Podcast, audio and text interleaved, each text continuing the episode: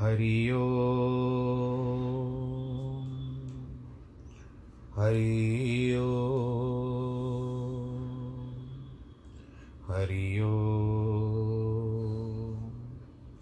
गुरुर्ब्रह्मा, गुरुर्विष्णु, गुरुर्देवो महेश्वर। गुरुर्साक्षात् परब्रह्म, तस्मै श्रीगुरवे नमः। विघ्नेश्वराय वरदाय सुरप्रियाय लम्बोदराय सकलाय, जगद्दिताय, नागाननाय श्रुतियज्ञविभूषिताय गौरीसुताय गणनाथ नमो नमस्ते।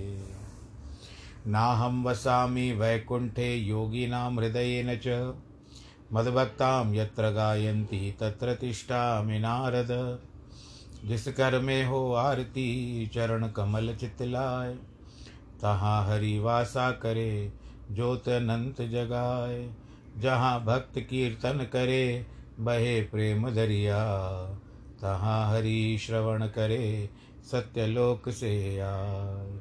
सब कुछ दीना आपने, भेंट करूँ क्या नाथ?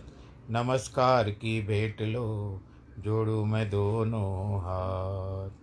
जोड़ू मैं दोनों हाथ, जोड़ू मैं दोनों हाथ।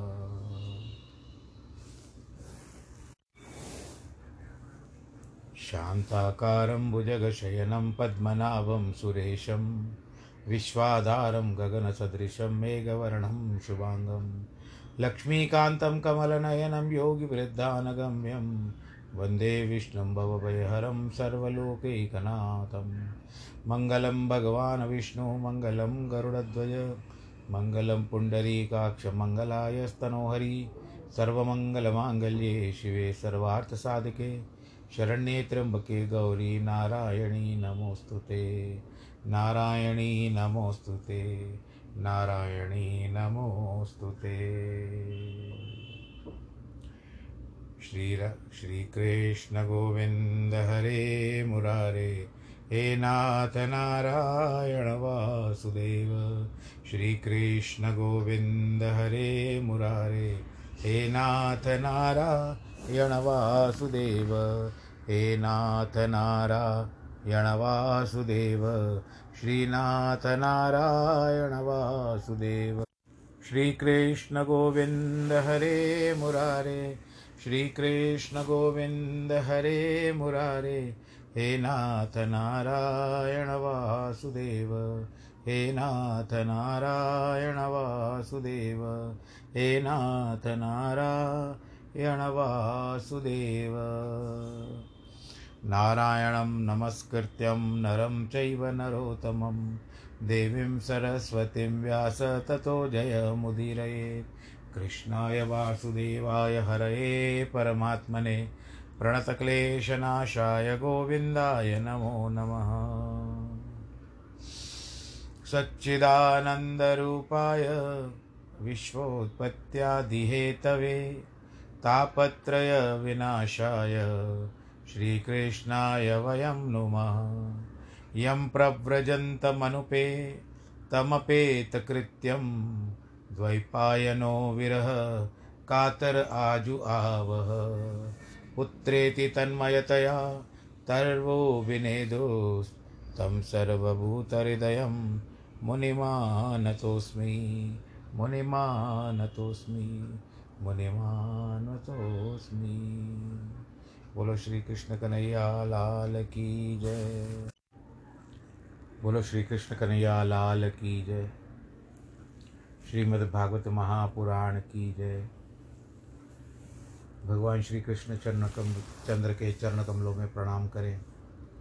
श्रीमद् भागवत की इस वांगमयी वाणी को हम आगे की ओर देखें। आगे क्या आता है? सुखदेव जी और राजा परीक्षित परस्पर बैठे हुए हैं। ऐसे कई लोग दूसरे भी बैठे हुए थे, परंतु वार्तालाप जो हो रहा था, वो सुखदेव जी और परीक्षित के मध्य में था। परीक्षित कहते हे भगवान, जिन पुरुषों की आप, आत्मा में ही रति है, उनकी योग से प्रदीप्त हुई, ज्ञान रूप अग्नि में कर्म बीज, राग देश आदि दग्ध हो जाते हैं। उनके पास यद छाया से सिद्धियाँ आ जाती है तो उनके क्लेश देने वाले हो सकती, हो ही नहीं सकती। फिर किस लिए भगवान ऋषभ देव जी ने यद छाया आई हुई सिद्धियों का अनादर कर दिया। सिद्धियाँ अपने आप ही आई थी।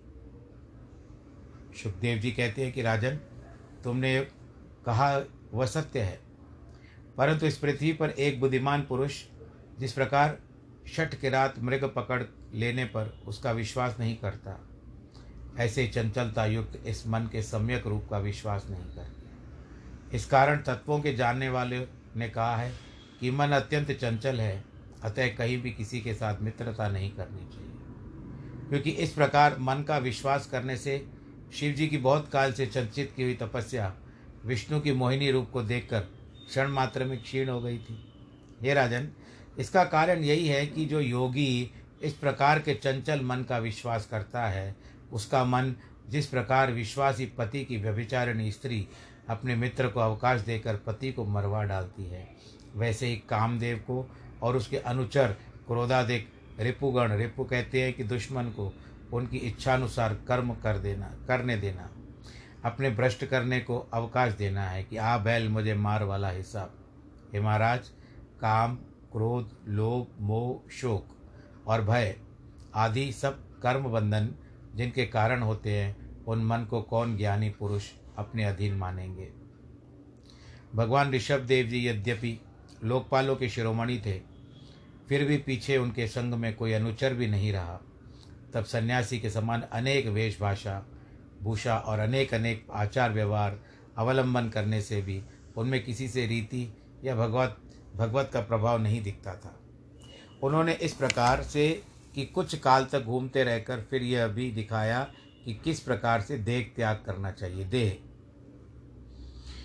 वह योगियों के सिखलाने के, अपने शरीर के त्याग की, करने की इच्छा की। इसीलिए आत्मा में ही साक्षात ठहरा हुए परमात्मा को अपने साथ भेद रहित स्वरूप से देखकर देहाभिमान का त्याग कर दिया। यद्यपि उनका देहाभिमान इस प्रकार से निवृत्त हो गया था, फिर भी योग माया और वासना द्वारा उनका देह जिस प्रकार कुमार का चाक एक बार चलाने से देर तक घूमता रहता है वैसे ही संसार के वश होकर बार बार भ्रमण करते कोक, वेंक, कुटक और दक्षिण कर्नाटक देश में आपसे आप ही पहुँच गए। चलते चलते ये जो दिशाएँ बताई गई है, दक्षिण में वो अपने आप ही हो गए। वहाँ कुटका चल के वन के निकट उन्होंने किसी वासना से कुछ छोटे छोटे पत्थर लेकर अपने मुख में डाल दिए। फिर बावले के समान बाल खोलकर नंगी देह से इधर उधर घूमने लगे। दैवात वायु के वेग से उस वन में जिसमें ऋषभ देव जी घूमते थे, बाँस बहुत कंपायमान हो गए।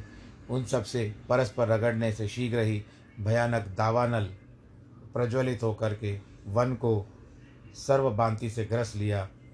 उन ऋषभ देव जी की देवी उसके साथ भस्म हो गई। वे अग्नि में प्रविष्ट हो गए, क्योंकि अग्नि के संस्कार से शुभ गति प्राप्त होती है। हे राजन, भगवान ऋषभ देव जी की पंडितों के वर्णन हुई कि अवस्था में भ्रमण करते करते जिस प्रकार के आचरण किए थे, उनको जाकर, जानकर कोक वेंकट, वेंक कुटकादि देश के अहर्त नामक राजा स्वयं इस प्रकार की शिक्षा करेंगे और निडर होकर अपना धर्म कर्म छोड़कर अपनी बुद्धि से पाखंड रूप कुमार्ग प्रवर्त कराएँगे, क्योंकि कलयुग में अधर्म की वृद्धि होगी। इसीलिए भवितव्य अर्थात प्राणियों के पूर्व संचन किए हुए पापों के फल से इन राजाओं की बुद्धि विमोहित हो जाएगी। इन अनहर्थ राजाओं से ही कलयुगी मनुष्यगण देव माया से मोहित होकर अपने अपने शोच, आचार परित्याग करके देवताओं का निरादर करेंगे।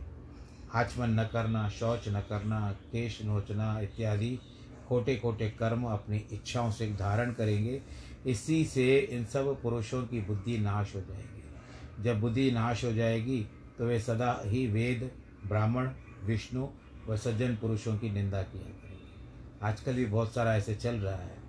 ये सब लोग अंधपरा, परंपरा के तुल्य, अवेद मूलक इस प्रकार की इच्छा अनुसार प्रवृत्ति का निवास, विश्वास कर अपने आप ही घोर अंधकार के गोते खाएँगे। यद्यपि भगवान का यह अवतार ही ऐसा अनर्थ करने वाला हुआ, तथापि जो पुरुष रजोगुण से व्याप्त है, उसका मोक्ष किस प्रकार से होगा? यह सिखाने के लिए अति प्रयोजनीय हुआ। इस कारण पंडित लोग इस अवतार का गुण वर्णन करते हुए अनेक श्लोक गाया करते हैं। उन सब श्लोक का अर्थ है कि यथा अहो सागरा पृथ्वी में, इन सब द्वीपों में भारतवर्ष अतिशय पुण्यवान पिंड है, क्योंकि यहाँ के जन्म जन्मे हुए लोग श्री कृष्णचंद्र आनंद भगवान के और ऋषभ अवतार के मुक्त चौबीस अवतारों के उत्तम उत्तम कर्म और पवित्र चरित्र गाया करते हैं। राजा प्रियव्रत का वंश यश करके आश्चर्य रूप से पवित्र हुआ, क्योंकि पुराण पुरुष भगवान उनके वंश में अवतार लेकर मोक्ष मूल धर्म का आचरण कर गए हैं। हे वे ऋषभ देव जी, अज है। अज का मतलब होता है परमात्मा। अर्थात जिनका जन्म ग्रहण नहीं होता, जो जन्म नहीं धारण करते हैं, और क्या कोई योगी मनोरथ करके भी इस ऋषभ देव जी की रीतियों पर चल सकता है? अर्थात कोई भी समर्थ नहीं होगा, क्योंकि उन्होंने अवस्तु समझकर जिस योग माया का अर्थात सिद्धियों का अनादर किया था, उनको ही प्राप्त करने के लिए योगी जन विविध भांति के यत्न करते हैं। हे राजन, भगवान ऋषभ देव जी, लोक, वेद, देव, ब्राह्मण और गौओं के परम गुरु थे। उनके विशुद्ध चरित्र मध्य जो कुछ किया गया वह पुरुषों के सब पापों का नाश करने वाला परम मंगलदायक है। जो बुद्धिमान पुरुष श्रद्धापूर्वक इसको सुनता व सुनाता है, उसके दोनों जन्मों में ही भगवान वासुदेव जी की एकांत भक्ति रहती है, जिसके लिए कविगण अपने आत्मा को जो अनेक प्रकार के पाप रूप संसार के संताप से निश्चिंत तपते रहते हैं और मन को बारंबार स्नान कराकर उसी के द्वारा परम निवृत्ति को प्राप्त होते हैं और उसी भगवत भक्ति को मंगलमय समझकर अपने को कृतार्थ मानते हैं। और वे महात्मा जन उसी में मग्न होकर फिर उससे परम पुरुषार्थ रूप जो मुक्ति पदार्थ है, उसको बिना प्रार्थना के ही श्री भगवान जी के प्रसाद से आप उपस्थित होकर आप आदर नहीं करते, क्योंकि जो भगवान के भक्त हैं, उनको सब पदार्थ आप ही मिल जाते हैं। परंतु वे सब प्रकार से भगवान की भक्ति का ही सुख मानते हैं। अगर कोई वस्तु मिल भी जाए तो उस समय में क्या होता है? कि अगर आ भी जाए तो उसको यही कहना चाहिए कि भगवान आपकी दया से मिल चुका क्योंकि आप सुनते हो ना, एक पंक्ति गा लेते हैं, ऐसे मन कर रहा है, मेरा आपकी दया से सब काम हो रहा है। मेरा आपकी दया से सब काम हो रहा है। करते हो तुम कन्हैया, मेरा नाम हो रहा है। करते हो तुम कन्हैया, मेरा नाम हो रहा है। मेरा आपकी दया से सब काम हो रहा है। बस भगवान जी से यही आभार माना करो। मैं आपको अपने ऊपर वाली एक बात बताता हूँ। बहुत वर्ष पुरानी बात है। भगवान जी की दया है। नाम है, नाम स्मरण है। आनंद के साथ नारायण नारायण निकलता रहता है। कभी कभी मनुष्य आखिर मनुष्य का जीवन है। एक बार, पता नहीं मुझे, मैं किसी काम से बाहर आया, बाहर से आया। न जाने क्यों वो मन थोड़ा रजोगुड़ी हो गया था। मैंने अपनी धर्मपत्नी से पूछा कि मशरूम बनाई है क्या आज? न जाने क्यों मन में इच्छा आ रही है। कुकुरमत्ते की सब्ज़ी। कहती है, नहीं, आपने तो बताया नहीं कि कुकुरमत्ते की सब्ज़ी बनानी है या मशरूम की सब्ज़ी बनानी है। मैंने कहा, ठीक है, जो भी है, बनाया है, दे दो। भोजन करने के लिए बैठा। दरवाजे पर घंटी बजी। मैंने उठ करके जाके खोला, मेरी पत्नी मेरी पत्नी ने उठ करके खोला और कोई व्यक्ति कुछ दे करके गया। पत्नी भी बहुत खुश होती हुई आई, कहती देखिए, आपके नारायण ने आपकी बात मान ली। उन्होंने सुन ली है आपकी बात। मैंने कहा, क्या हुआ? कहती, आपने जो इच्छा की थी, सब्ज़ी चाहिए, मशरूम की, कुकर मुत्ते की सब्ज़ी चाहिए। ये देखो ये चार घर छोड़ करके जो हमारी पड़ोसन रहती है, उसने भेजा है और बात भी कह के गया कि पंडित जी को खिलाना। अब इसका क्या उत्तर दे सकते हैं, बताइए। थोड़ा सा भावुकता आ जाती है कभी कभी इन को स्मरण करते हुए। बहुत सारे ऐसे कार्य हुए हैं मेरे से। हो सकता है कि मैंने पहले भी कई बार वर्णन किया हो इस बात का। लेकिन जो भाव आता है उसको हम लोग बता तो पाते हैं, लेकिन अपने आप को भी संभालना बहुत ज़रूरी है। इतनी दया है। बस बाकी भी जो भी भगवान जी दया करे, अगर मेरे कर्म अच्छे हैं तो और भी दया करेंगे। पर ये कर्म है कि बुरे कर्म मैं नहीं करता। प्रयत्न करता हूँ ना करने का, लेकिन कभी कभी छोटी बड़ी भूलें तो हमसे भी वही हो जाती है। पर किसी को अहित करके, किसी को चोरी चकारी करके, किसी के घर डकैती डाल करके, किसी के घर की चुगली करते ये भगवान जी ने ऐसे संस्कार नहीं डाले हैं। मैं अपनी बड़ाई नहीं कर रहा हूँ, लेकिन मैं नारायण जी का आभारी हूँ कि इन चीज़ों से मुझे बचा करके रखा है।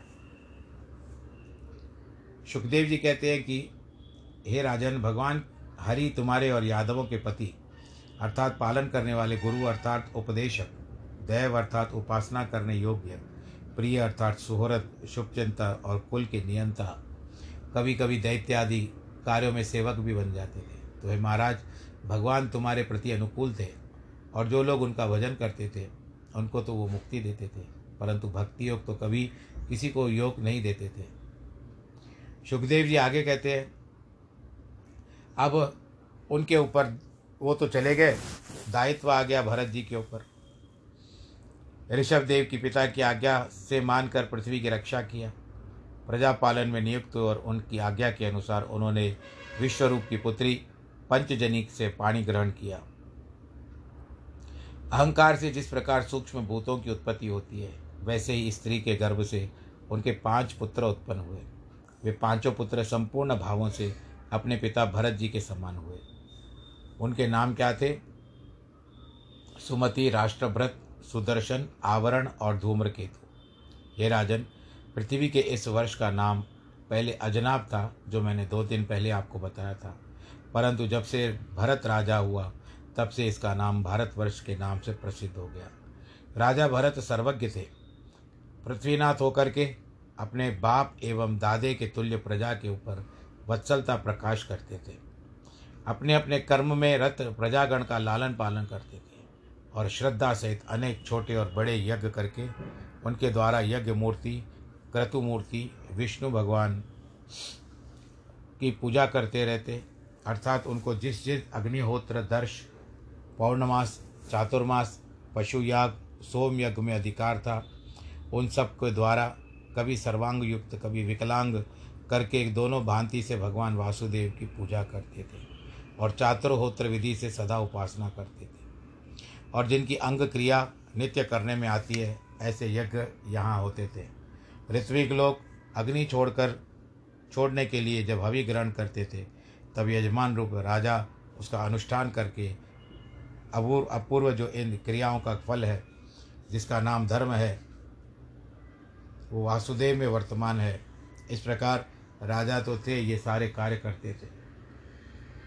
हे महाराज राजऋषि भरत यज्ञादि के क्रियाओं के लिए अपूर्व भगवान वासुदेव का ध्यान करता था। इसका कारण यह है कि इन्हीं सब देवताओं में भगवान ही मुख्य हैं। ऐसा माना जाए तो वेद के मंत्रों से बोधित किए हुए इंद्रादि देवताओं के नियंता होने से सबके कर्ता नहीं हुए। इस कारण उन्हीं परम देवता यज्ञ पुरुष भगवान के अर्थ यज्ञ का समर्पण करना उचित है। भरत इस प्रकार विचार करके आत्मा की चतुराई से शीघ्र ही राग द्वेष आदि के मल से निवृत्त हो गए। मल होता है गंदगी और इस सब विशुद्ध कर्मों के करने से उनका अंतकरण शुद्ध होने लगा। उसके हृदय में बीज स्थित हुआ। जो आकाश है, वही है, जिनका पहुंचाना हुआ स्थान है। वही पर ब्रह्म भगवान वासुदेव का महापुरुषों में दर्शन होता था, जो महापुरुषाकार श्रीवत्स कौस्तुभ मणि, वनमाला, शंख चक्र, गदा धारण करने वाले भगवान विराजमान होते हैं। उन पर ब्रह्म का ध्यान करते थे राजा भरत, और उनके मन में भक्ति उत्पन्न होती जा रही थी। धीरे धीरे वेग बढ़ने लगा भक्ति का। और भक्ति योग बढ़ता गया। महात्मा जी ने भरत, महात्मा, राजा जो थे, वो अब धीरे धीरे महात्मा में परिवर्तित होने लगे। अपने राज्य संबंधी भोग के प्रारब्ध, समय की समाप्ति काल, हज़ारों वर्ष तक नियम, नियत किया था। वह समय जब इस प्रकार व्यतीत हो गया, तब अंत समय आ गया। जानकर उन्होंने अपने पिता पिता माँ का राज्य बंधन, जिसको अपने अधिकार से भोग रहे थे, उसके शास्त्र के अनुसार अपने पुत्रों को विभाग करके बांट दिया और सब ऐश्वर्य करने के लिए चले गए। संपदाओं से परिपूर्ण भवन को त्याग दिया, संन्यास धारण कर लिया, पुत्रों को ऐश्वर्य दे दिया और स्वयं संन्यास धारण कर लिया, भवन को भी त्याग दिया, पुलस्त मुनि के आश्रम में तप करने के लिए चले गए। हरि क्षेत्र में वह आश्रम है, वही विद्याधर कुंड है।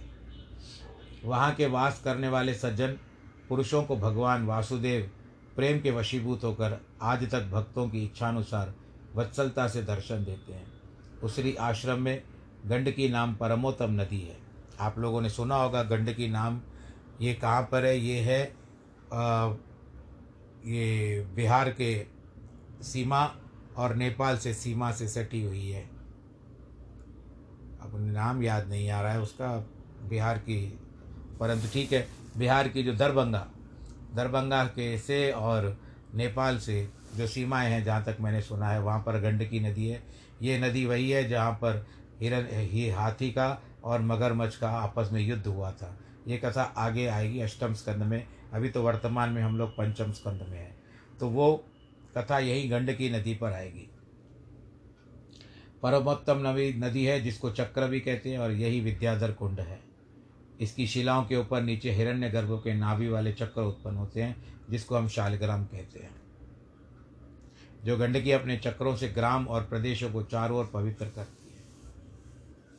आप लोगों के घर में भी होंगे, शालग्राम पूजा करते होंगे। इस प्रकार हरि क्षेत्र के उपवन में राज ऋषि भरत अकेले अकेले रहा करते थे। भांति भांति के कुसुम, जिसको फूल कहते हो किसलय तुलसी, जल, कंद, फल आदि चढ़ाकर भगवान की सदा शुद्ध मन से आराधना करते थे। विषयों की तृष्णा को त्याग, शांति की वृद्धि कर परमानंद में मगन रहते थे, मग्न रहते थे। इस प्रकार प्रतिदिन भगवान का पूजन करने से उनका अनुराग बढ़ गया और अनुराग के बढ़ने से उनका हृदय शीतल हो जाता था और हर्ष के प्रभाव से उनका शरीर पुलकायमान हो जाता था। ऐसे ना अचानक से हमको कभी खुशी मिल जाती है अपने स्वतः ही। तो हमारा शरीर जो होता है, पुलकायमान हो जाता है। भाई, कोई अंत ही नहीं होता, छोर ही नहीं होता कि हम अपनी खुशी को कहाँ पर जा कर के रोक सकें। इस तरह से होता था। दूसरे, हर्ष वेग से उनकी देह में बारंबार रोमांच हो जाते थे। उत्कंठावश होने से प्रेम के आँसू भी निकल जाते थे। दोनों नेत्रों की दृष्टि को रोकने लगे तो दर्शन शक्ति बंद हो गई।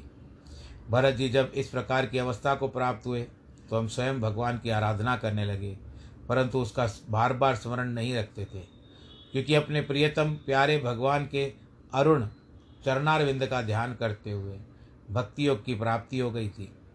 उसके हृदय में सर्वत्र परमानंद उफन कर चारों ओर से फैल जाने से उसमें भक्ति जी, भरत जी का मन निमग्न हो गया था। वे भरत जी मृग चंप चर्म पहनकर तीनों कालों की संध्या करते थे। प्रातः प्रातः संध्या, मध्यान्ह संध्या और रात्रिकालीन संध्या। नित्य प्रति स्नान करके, करने के कारण पिंगल वर्ण और कुटिल जटा समूह सदा गीला रहने से अतिशय शोभित होते थे। इस प्रकार भांति भांति भगवत भक्त भगवत पद धारण करके उदय होते हुए सूर्यमंडल के प्रकाश के ऋक मंत्र से विशेष भगवान हिरण्यमय पुरुष की आराधना इस मंत्र से किया करते थे। मंत्र क्या था? ओम परो रज सवितुर्जातर वेदो देवस्य भर्गो मनसेन्दम जजान सुरेत साध पुनराविश्य चष्टे हंसम गृध्रानी नृष द्रि गिरास मिम। सब जगत का उत्पन्न करने वाला, प्रकाशात्मक परमेश्वर, रजोगुण से परे सब कर्म फलदायक जो तेज रूप है, उसने मन से ही इस विश्व को उत्पन्न किया है। फिर इस विश्व में अपनी चित्त शक्ति से प्रवेश करके रक्षा की है। इच्छा वाले जीव को, मनुष्य में रहने वाली बुद्धि की वृत्ति को उपजाने वाले इस सूर्य नारायण के आत्मरूप तेज की हम शरण में हैं। इसी मंत्र का जाप करते थे। एक बात और बताई जाती है कि पुलह मुनि के आश्रम में विश्राम करके भरत जी ने जो तुलसी पत्र और पुष्पों से पूजन किया, वह किसका पूजन किया? क्योंकि वेद के जानने वाले ऋषि मुनियों ने भगवान के अनंत रूप कहे हैं। भरत ने एकाग्रचित द्वारा वैकुंठवासी जगतपति भगवान का ध्यान करके उन्हीं भगवान के मंत्रों से जो अपने मन में वस्तु थी, वह सब वस्तु उन्हीं वैकुंठनाथ के चरणों में समर्पण करके प्रेम से वैकुंठनाथ का पूजन किया। क्योंकि भाव होता है, आप किसी भी प्रकार से करो, किसी भी प्रकार से करो, कैसे भी करो तो वो भाव होता है। इस तरह से एक पंडित थे, एक व्यक्ति थे, पंडित नहीं, एक व्यक्ति थे। उन्होंने किसी संत से पूछा कि मैं पूजा करना चाहता हूँ, परंतु मैं कुछ कर, मेरा पैसा खर्च ना हो, ऐसा कुछ बताइए। तो बताया, पंडित ने, मैं पहले भी वर्णन कर चुका हूँ कि आप एक काम करो, मानसिक पूजा करो। मन से पूजा करने से भी फल प्राप्त होता है। जैसे एक कल्पना करो कि तुम भगवान जी को स्नान करा रहे हो, चंदन लगा रहे हो और उसके बाद धूप, दीप का इशारा करते हो, पुष्पमाला चढ़ा रहे हो और उसके पश्चात आरती करते हो, निरंजन जिसको कहते हैं और फिर भोग लगाते हो, प्रदक्षिणा करते हो। बस ये करने से भी तुमको फल प्राप्त हो सकता है। तो वो प्रसन्न हो गया और और कहता, पर बंतु भोग ज़रूर लगाना। वो भी मानसिकता से। तो कंजूस तो था। रोज प्रतिदिन ऐसा विचार करता, उसका मन भी लगने लगा। एक दिन अकस्मात वो भगवान जी को दूध लगा, का भोग लगाता है तो उसको लगा कि दूध में शक्कर ज़्यादा चली गई है। अब निकालना कैसे? अब उस दूध को, दूध में से शक्कर तो एक बार घुल जाती है। वो निकाले कैसे? लोग बोलते हैं निकालना चाहिए उसको, क्योंकि उसका भाव ऐसा है। पर अब दूध तो शक्कर में घुल गई। पहले सोचना चाहिए था उसको। परंतु ये सब मन के भाव हैं, क्योंकि वो मन से भोग लगाता था। अगर मन से शक्कर डाल सकता है तो मन से शक्कर निकाल भी सकता है। वास्तविकता में जब प्रत्यक्ष रूप में दूध रहता है, उसमें से नहीं निकल पाएगी शक्कर। निकाल पाओगे आप? एक बार घुल गई तो नहीं होगी। वो घुल जाती है। उसी तरह, अगर मन से आपने लगा आपको शक्कर ज़्यादा डाली तो शक्कर को निकालो, इसमें कोई बात नहीं है, क्योंकि आपने तो कुछ किया ही नहीं है ना, आपने तो मन से भगवान जी को भोग लगाया है। तो आपको लगे कि भगवान को बहुत ज़्यादा मीठा हो गया, परंतु आप करते कि वो लग गया तो लग गया। मन ने ही खर्च किया ना, आपके स्तर ने थोड़ी खर्च किया। आपके मन ने ही खर्च किया तो वो वैसा व्यक्ति था जो मन से भी खर्चा करने में रो रहा था। तो ऐसा स्वभाव तो आपका नहीं हो सकता। इसके लिए इस स्वभाव के अनुसार प्रभु जो होते हैं ना, बड़ी जल्दी प्रसन्न भी होता है, होते हैं, परंतु परीक्षाएँ बड़ी कठिन लेते हैं। इसके लिए ऐसी कभी भी कोई योग्य परीक्षा आपको लगे कि बहुत ऐसी कष्ट बढ़ गए या तकलीफ़ें हो रही है, जिसका कोई निवारण नहीं होता है तो तब समझ लीजिए कि भगवान जी के द्वारा हमारे ऊपर कोई परीक्षा की घड़ी चल गई है ये भी पार हो जाएँगे। भगवान जी इस परीक्षा को भी हमसे पार करा लेंगे। जिस तरह से वर्तमान में ये जो चल रहा है ना, कि प्रतिदिन देखो इतने बढ़ जाते हैं, इतने केस बढ़ जाते हैं, इतने केस बढ़ रहे हैं कि हम लोग अब इसका पार नहीं, अब तो जैसे अभ्यस्त हो चुके हैं। होना होगा तो क्या करेंगे? इसके लिए जितना हो सके बस प्रभु चिंतन करो। पर इसका अर्थ ये नहीं है कि प्रभु चिंतन करना, परंतु आपको अपना ख्याल भी रखना है। किस प्रकार से ख्याल रखना है, अच्छी तरह से ख्याल रखिए। जो बार बार सरकार द्वारा निर्देश दिए गए हैं, उनको पालन कीजिए। जितना हो सके घर में रहिए, आनंद के साथ, बच्चों के साथ खुशी मनाइए ना। उनको दुखों में परिवर्तित मत करिए। आप तो कहते हो कि कुछ नहीं होगा, कुछ नहीं होगा, पर हो गया तो क्या करोगे? इसके लिए मास्क पहन करके जाइए। डबल मास्क का समय चल रहा है। हाथों को धोते रहिए भीड़ भाड़ के इलाकों से बचिए। और सामाजिक दूरी से भी बचिए। हाथ जोड़ करके दूर से अभिवादन कर दीजिए। और आज जिनके वैवाहिक वर्षगांठ है और जन्मदिन है, उनको बहुत बहुत बधाई। ईश्वर उन सबको सुरक्षित रखे, आपको भी खुश रखे। सर्वे भवन्तु सुखिन, सर्वे सन्तु निरामया, सर्वे भद्राणि पश्यन्तु। माँ कश्चित दुख भाग भवेत। नमो नारायण।